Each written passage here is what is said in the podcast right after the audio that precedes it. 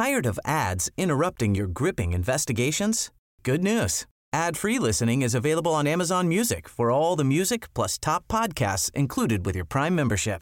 Ads shouldn't be the scariest thing about true crime. Start listening by downloading the Amazon Music app for free or go to amazon.com slash true crime ad free. That's amazon.com slash true crime ad free to catch up on the latest episodes without the ads.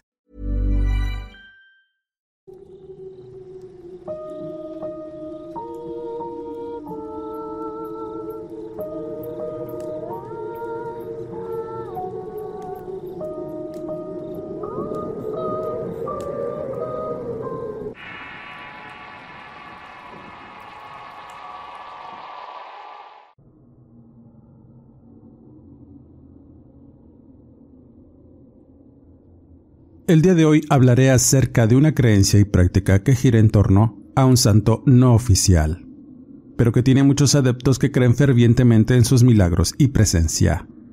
Es una de las llamadas energías recurrentes que surgen por medio de la fe e intenciones de las personas y estas mismas las transforman en una figura de culto para darle nombre y potestad. Al no pertenecer al santoral católico oficial y la categoría de santo patrono, la gente le ha dado fuerza y presencia a través de su fe, dejando fuera la iglesia y buscando apoyo espiritual de otra manera. Es Pancho Villa, el centauro del norte, quien se presenta como el santo popular de los desprotegidos, y hoy hablaré de su intervención como figura de culto y milagro. Soy Eduardo Liñán y este es el Horrorcast de Relatos de Horror. Antes de seguir, suscríbete al canal y activa las alertas y apoya al canal dejando correr la publicidad. Continuamos. En la historia de México, Pancho Villa es una figura legendaria, aunque con opiniones divididas hay quienes lo consideran como un justiciero y otros como un forajido que estaba enamorado de su propia fama. No obstante, su nombre y figura se ha negado a morir, pues ha alcanzado fama no solo por su intervención en la revolución, sino por los innumerables milagros con los que está asociada su intercesión e imagen. Lo cierto es que esta energía espiritual, al igual que la de otros santos conocidos no oficiales, logra ciertas intenciones a través de la oración profunda y no solo eso. Existen las llamadas materias o cajitas que fungen como cuerpo para albergar estos espíritus y dar una esperanza, mensaje o sanidad a las personas. Las cajitas o materias son en realidad mediums que pueden entrar en contacto con los espíritus y prestar su cuerpo a estos para diversos fines, temas de los cuales he hablado en anteriores podcasts.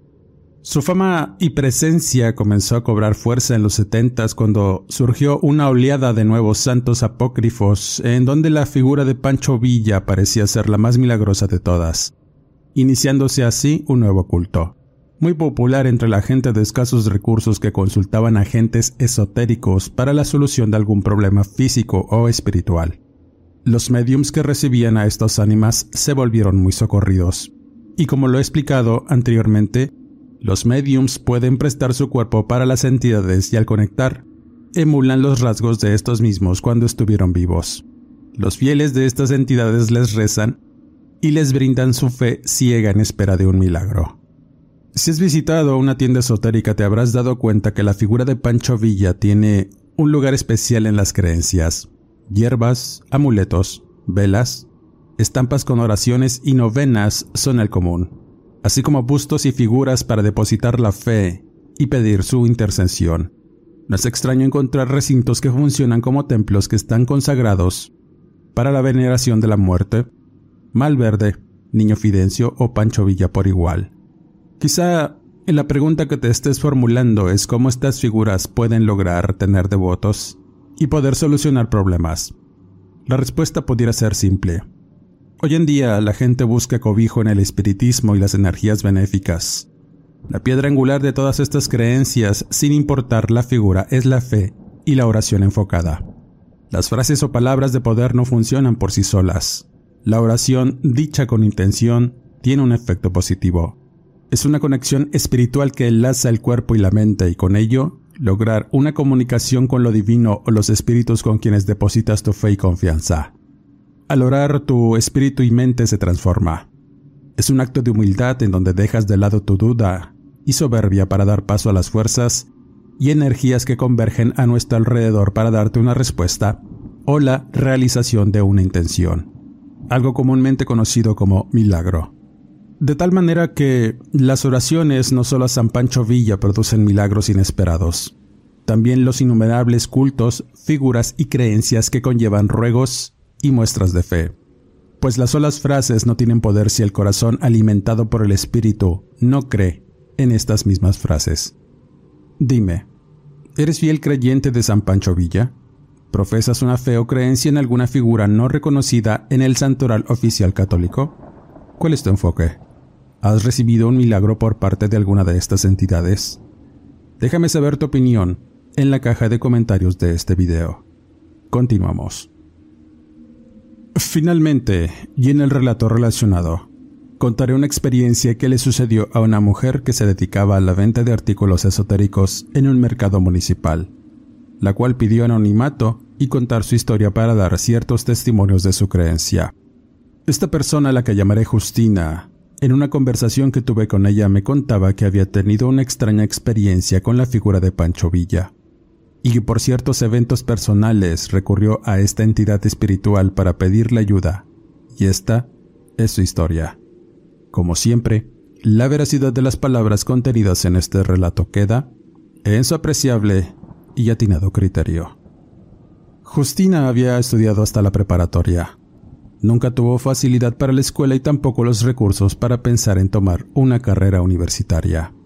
En su familia eran muchos y el dinero siempre faltaba de tal suerte que tuvo que trabajar desde muy joven en lo que surgiera, rodando de empleo en empleo, aprendiendo de la gente y con miras a independizarse de su casa, pues la situación y los espacios cada vez más reducidos provocaban en ella desdén y deseos de salir adelante como fuera.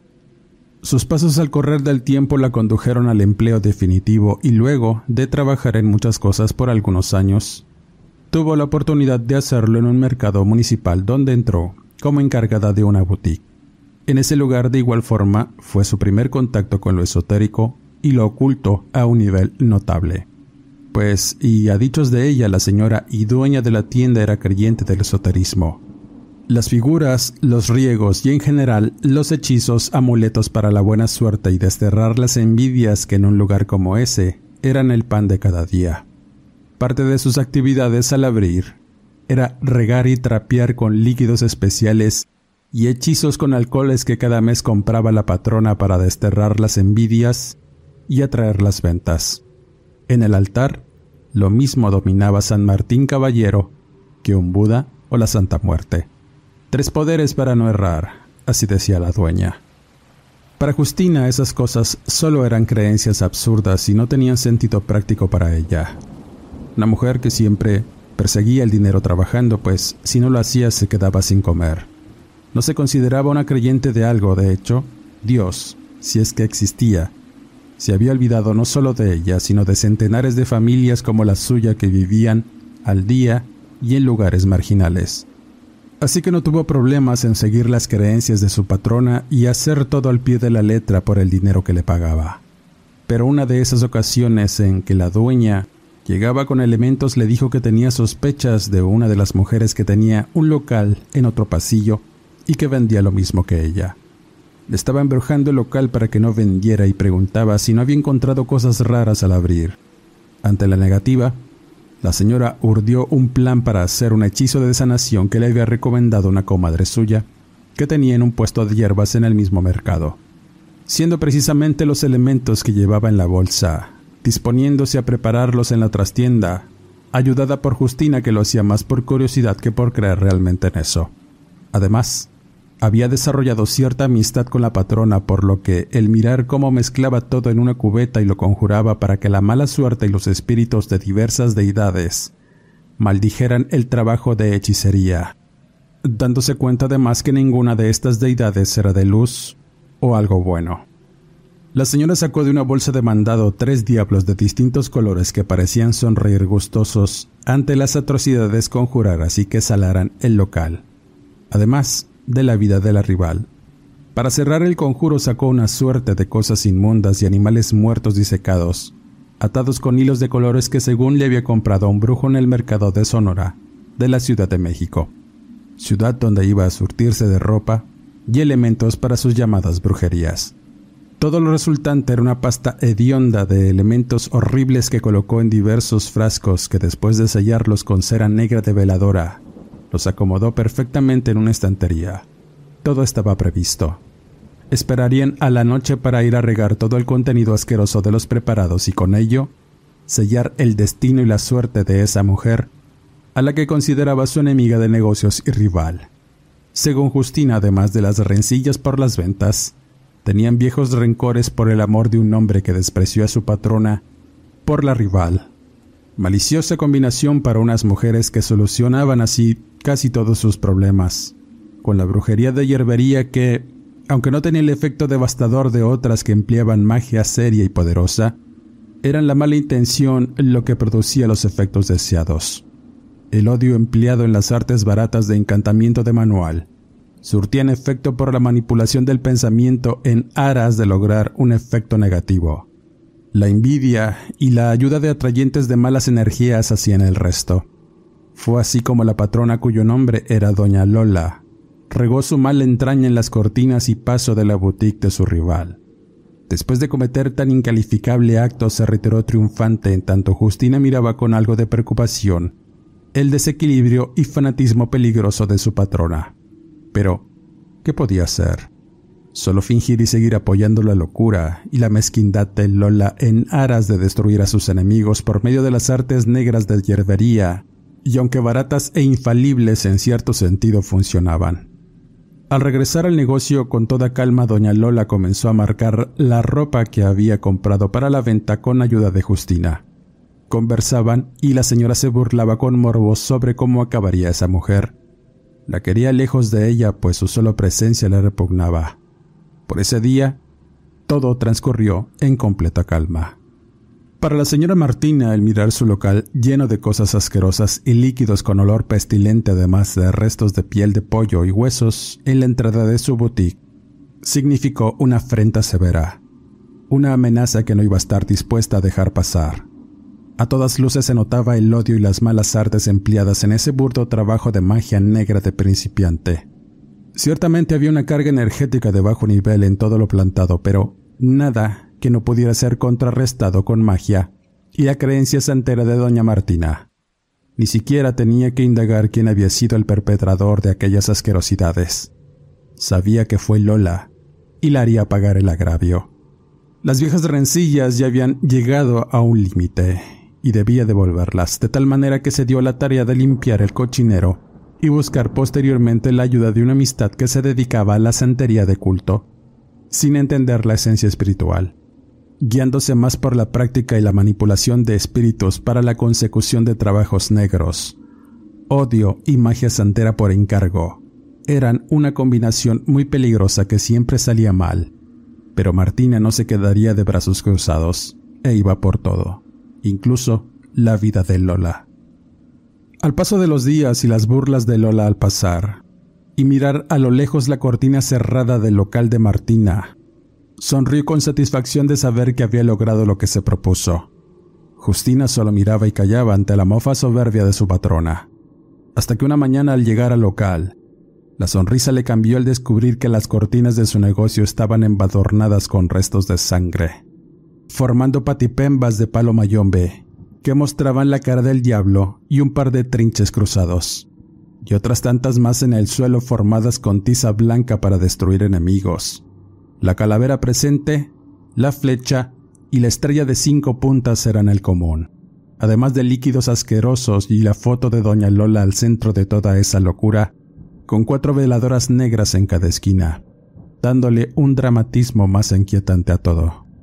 Los restos de aves descabezadas completaron el cuadro de horror que hizo a Justina emitir un gemido de asombro, y a Lola un gesto de ira que terminó por hacerla ir al local de Martina, la cual ya la estaba esperando con un par de mujeres que, de igual forma, estaban dispuestas a respaldar a su amiga.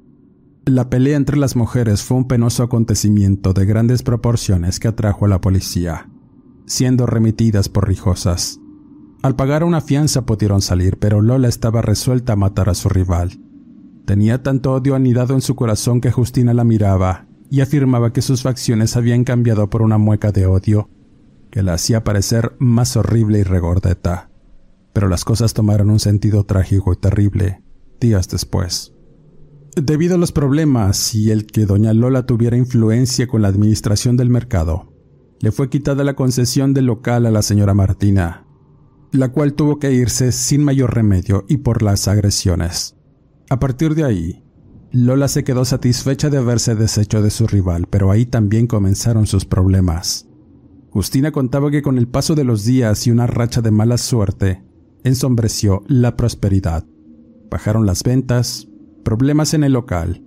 Lola fue asaltada durante su trayecto a surtir ropa, teniendo que pedir prestado pero con tan mala suerte que también pierde la mercancía, dejándola con más problemas. Debido a la tremenda presión y el estrés, se agravó su hipertensión y diabetes. Y a pesar de ello, e intuyendo que todo se trataba de magia negra para que le fuera mal, usó todo su conocimiento e influencias, consejos de distintos y supuestos curanderos, brujos y lectoras de cartas por igual, y nada mejoró su situación. Cierta mañana que iba llegando a su local, con espanto miró que de nueva cuenta habían dibujado con sangre patipembas y sobre el piso había vidrios machacados cubiertos de un líquido negro que apestaba a cloaca. Y nuevamente, su foto en medio de todo esto. En un acto desesperado e iracundo, la mujer se acerca para tomar su foto y varias maldiciones escritas en un papel pero dan mal paso y se rebana un pie con uno de estos vidrios, sangrando copiosamente por lo que de inmediato se trasladó a la Cruz Roja, en tanto la encargaba la tarea de limpiar a Justina. Ella estaba mortificada por muchas razones. Perder su empleo y la situación de odio que desencadenó en prácticas brujeriles absurdas en donde Lola se llevaba la peor parte. Al regresar a su negocio llevaba más líquidos para regar y veladoras que colocó en el altar, pero ese día fueron muchas emociones. La mujer decía que al amanecer y antes de abrir haría una limpia profunda, según recomendación de un brujo muy bueno de Tabasco, pero a la mañana siguiente y después de que Justina la recogiera, llegaron con algo de esfuerzo por la herida del pie de Lola, pero al mirar los bomberos, las mangueras y su local completamente quemado, fue el acabose. La señora se arrodilló en medio de gritos de angustia y lloriqueos que no aminoraron la penosa situación de haberlo perdido todo. No había más que hacer. Justina sintió una profunda pena por su patrona, pero más por perder el empleo. Ahora tendría que arreglárselas como podía en tanto Lola se regresaba a su cuarto de renta en una vecindad cercana al mercado. La depresión la hundió en su departamento y por un buen tiempo nadie supo de ella. Justina se movió rápido en conseguir empleo y sus pasos la llevaron a la hierbería de la señora Gumercinda, una mujer mayor proveniente de Oaxaca que vendía toda clase de elementos esotéricos y figuras de yesos de distintos santos y deidades. Su local era el más surtido de todos, pero necesitaba una empleada para cubrir el Cool fact a crocodile can't stick out its tongue. Also, you can get health insurance for a month or just under a year in some states. United Healthcare short term insurance plans, underwritten by Golden Rule Insurance Company, offer flexible, budget friendly coverage for you. Learn more at uh1.com. This Mother's Day, celebrate the extraordinary women in your life with a heartfelt gift from Blue Nile. Whether it's for your mom, a mother figure, or yourself as a mom, find that perfect piece to express your love and appreciation. Explore Blue Nile's exquisite pearls and mesmerizing gemstones that she's sure to love. Enjoy fast shipping options like guaranteed free shipping and returns. Make this Mother's Day unforgettable with a piece from Blue Nile. Right now, get up to 50% off at BlueNile.com. That's BlueNile.com. Turno de la tarde mientras se recuperaba de una dolencia. Así comenzó la sociedad entre ambas mujeres y luego de ponerla al tanto en el manejo del negocio, Gumersinda le advirtió a Justina que todo en ese lugar tenía su espacio y momentos de aparecer. Los espíritus siempre se manifestaban a través de sus figuras, no les tendría que hacer caso si no era creyente. Por todo lo demás, solo era vender lo que pedían y ya notar lo que no tenía. Justina no comprendió las palabras de la hierbera hasta que tuvo una oportunidad de entrar en la bodega trasera del local. Era muy amplia. De techo alto y un tapanco donde se guardaban veladoras, líquidos y muchas figuras de tamaño natural de cualquier entidad. además de unas más pequeñas que servían para nicho y otras más pequeñas para altar. Se maravilló por tantas creencias distintas, llamando la atención una figura muy especial y ese fue su primer llamado de la entidad espiritual conocida como Pancho Villa. Para Justina, sumergirse de algún modo en el esoterismo le significó darse cuenta que la gente creía de forma fanática en muchas cosas incomprensibles. Devoción y fe era algo con lo que se comenzó a habituar, a conocer distintos elementos y creencias además de convertirse involuntariamente en hechicera, pues ayudaba en la preparación de líquidos para regar y baños. Atraer el ser amado, la suerte y la salud eran sus funciones además de envasar. Con el tiempo empezó a comprender qué había pasado con su patrona, doña Lola, y su rival. Cómo es que alcanzaron ese nivel de fanatismo que las llevó a perder todo y condenarse. Así eran las creencias en ese lugar, arraigadas y la fe en lo místico lo hacía aún más incomprensible y peligroso. Pero doña Gumercinda le advirtió que de todas las magias, las de los negros eran las peores. Ella no creía en muchas cosas pues sus raíces indígenas le guiaban por otros caminos. Respetaba y sabía que no se debía jugar con esa clase de energías. Le reiteró a Justina que, y a pesar de que no creyera en algo, los espíritus sí lo hacían con ella, y le dio una advertencia. Un día una de estas energías se manifestará de algún modo. Hazle caso. Intenta darte un mensaje, comentó. Sin comprender por qué decía eso, Continuó con su trabajo diario hasta que una noche después de cerrar, ocurrió una manifestación que cambió su entendimiento para siempre. Mientras acomodaba unas veladoras en una estantería, escuchó unos ruidos muy raros en la trastienda. En principio pensó que se trataba de ratas. El mercado en ese entonces estaba sufriendo de una plaga de roedores, así que tomó una escoba y con valor se dirige a la trastienda esperando encontrar al animal apenas encendiera la luz pero para su sorpresa, todo estaba en orden, a excepción de unas sábanas caídas que cubrían algunas figuras, y al mirar, notó que Malverde, la Santa Muerte y Pancho Villa parecían mirarla con detenimiento. Ella tenía la costumbre de hablar con esas estatuillas de yeso cuando limpiaba o mezclaba líquidos mágicos para la suerte, pero nunca pensó que una de estas le fuera a responder la conversación al manifestarse. No quiso sugestionarse se rió para sí misma al tiempo que apaga la luz y nuevamente escucha un ruido de algo caer. Posteriormente le invade un aroma peculiar, extraño para ese sitio. Justina aseguraba que olía a nieve de fresa, o leche y fresas fue lo primero que apareció en su mente y de pronto la luz incandescente de un foco lleno de inmundicia de mosca que apenas iluminaba empezó a parpadear hasta que finalmente se funde. El escalofrío inicial y la oleada de pensamientos fatalistas inundó su mente con temor. Pero no quiso ceder, tomando un gran cirio negro y lo encendió para iluminar. Lo primero que miró la hizo apretar el cirio y su corazón empezó a latir con fuerza al invadirle el miedo y la incredulidad. A unos metros debajo del tapanco, parecía estar parado un hombre en la esquina oscura. El olor a fresas se hizo más notable y a medida que sus ojos se acostumbraban a la imperauta oscuridad de este lugar, surgió la estampa de un hombre de rostro ovalado y sombrero en la cabeza.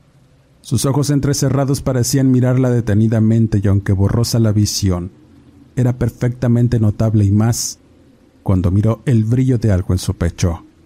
Eran pequeños objetos metálicos puestos en un cinturón cruzado y una bandolera, una carrillera de municiones, su peculiar y tupido bigote completaba la mueca de seriedad y aplomo que tenía el hombre. Entonces lo comprendió. Su mente, aún tratando de darle lógica a la situación y con el temblor de sus manos, acercó el cirio para iluminar esa parte, sintiendo un poco de alivio al mirar la figura de tamaño natural del centauro del norte. Pero aún tenía muchas preguntas en su cabeza sobre las extrañas manifestaciones y en ese momento por breves segundos apareció la imagen de su antigua patrona, Lola. En su mente se formuló una imagen en donde la mujer estaba en una situación de penoso sufrimiento y miseria, por lo que pensó en visitarla después. Al salir de ese lugar, su mente era un caos y las emociones que tenía en su interior la hacían temblar al no tener todas las respuestas. Esa situación sobrenatural pasaría pronto, pero lo cierto es que la vida de Justina al estar sumergida en el esoterismo y las energías espirituales con las que se rodeaba cada día comenzaron a abrir un entendimiento en ella. Las podía percibir y ver como nunca antes. Podía saber que algo estaba ahí, junto a ella cuando se metía a la bodega.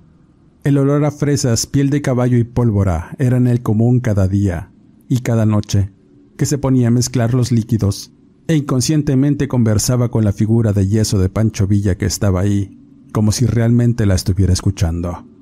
Todo tendría aún más sentido en el momento que llega una de las mejores clientas de doña Gumercinda, la señora Pilar Gómez.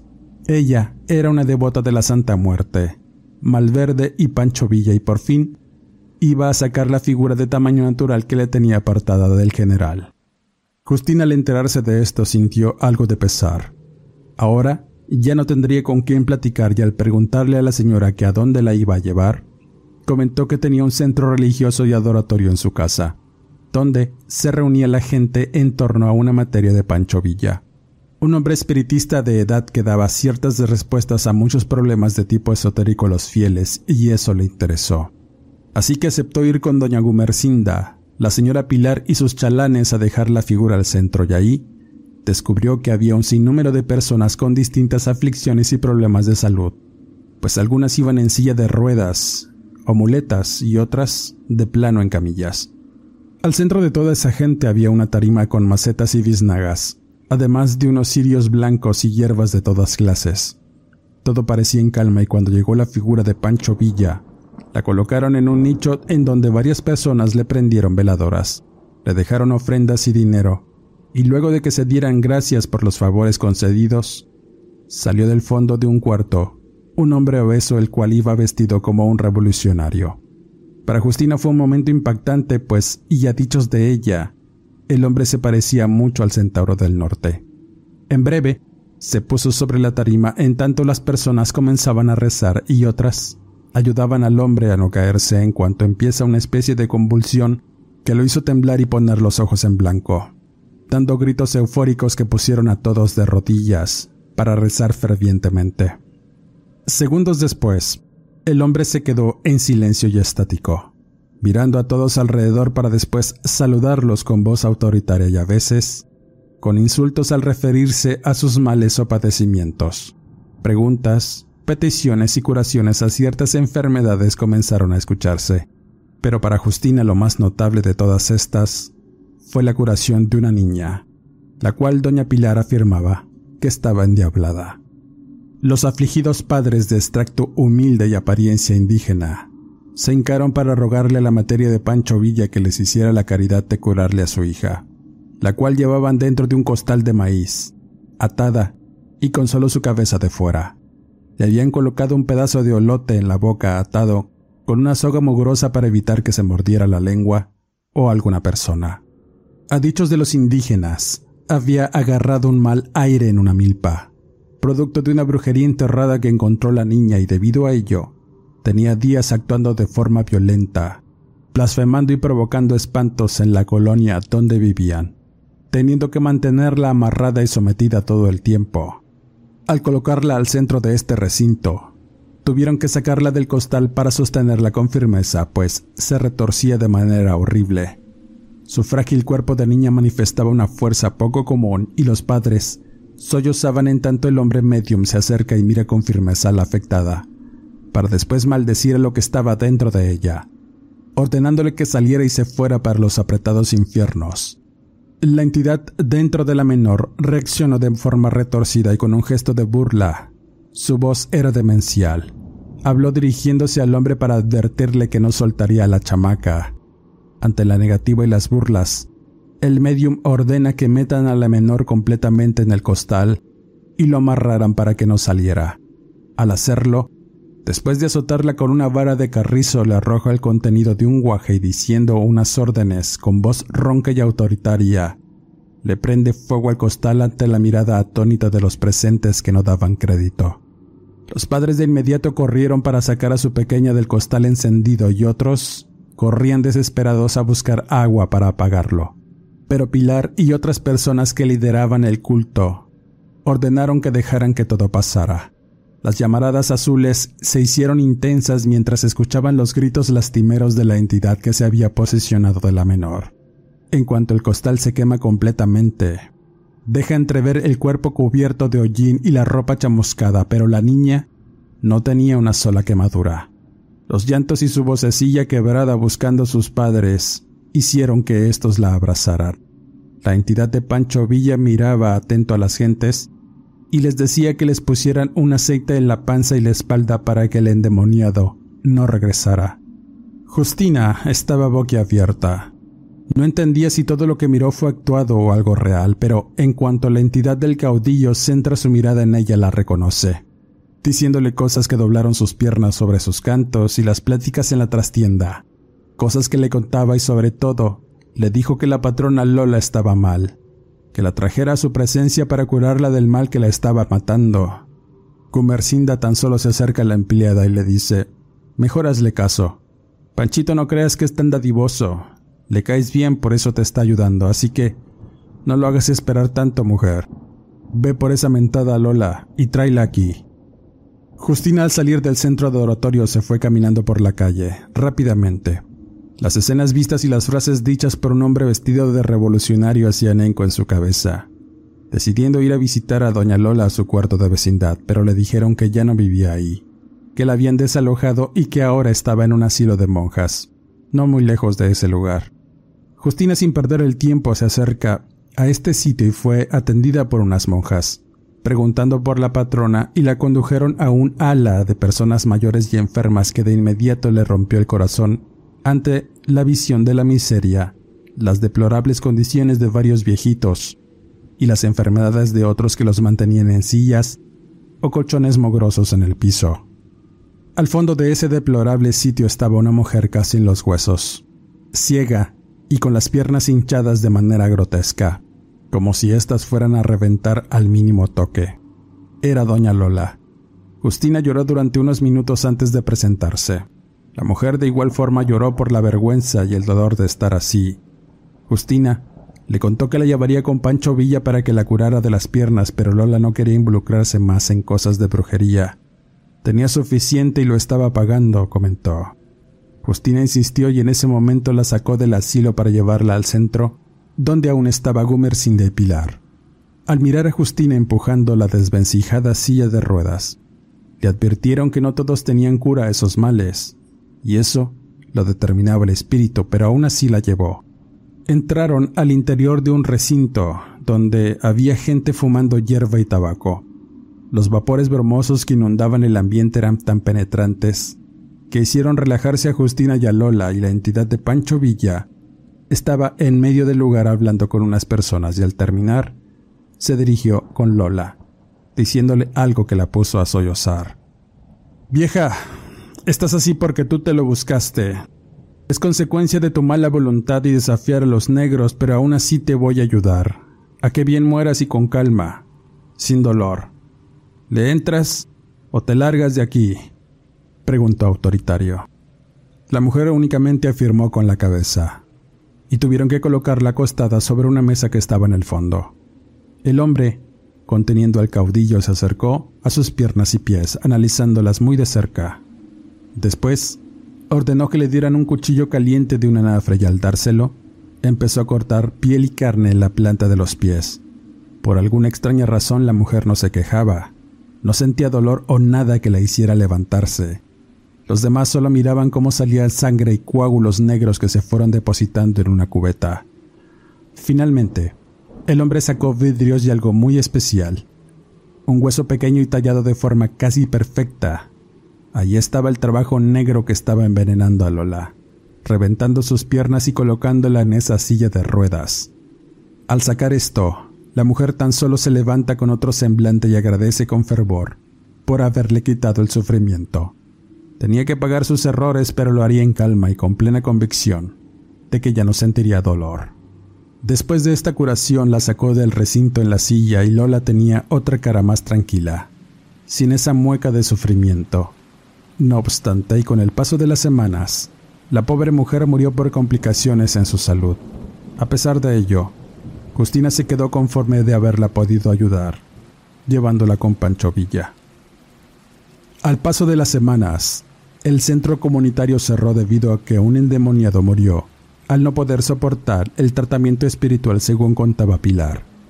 El culto de Pancho Villa se volvió hermético y operando en las sombras con otros nombres. Solamente los fieles de corazón y con verdaderos problemas llegaban a este recinto por invitación. Justina siguió su propio camino en la creencia de Pancho Villa. Ahora tiene en su casa un centro de adoración para distintas entidades. Se volvió creyente al ser testigo de tantas situaciones horribles y otras penosas que sufrían y milagrosamente se curaban. Muchas personas que no encontraban solución en un mundo lógico y real acudían al mundo espiritual por respuestas y daños para aquellos que los dañaban o envidiaban. Ahí no había colores, solo dinero e intenciones en la fe de cada corazón que iba. Hasta el día de hoy, Justina afirma que ve en sueños al general Pancho Villa y aún sigue conversando con esta entidad en el negocio donde aún labora y que heredó al morir Gumercinda. Ella quiere dejar un legado sobre obra y milagros de esta entidad, pues ella misma ha sufrido de diversos problemas que han sido solventados al volcar su creencia y su fe en la figura de Pancho Villa y siempre, según ella, le ha resuelto diversos problemas y otros únicamente le han mostrado un camino a seguir. Como siempre, la mejor y última opinión la tienen todos ustedes, los oyentes de este canal. Con esta historia cierro este podcast. Dale like, comenta, comparte, deja correr la publicidad, suscríbete al canal y activa las alertas. Soy Eduardo Liñán, escritor de horror. No me despido y nos escuchamos en el siguiente Horrorcast.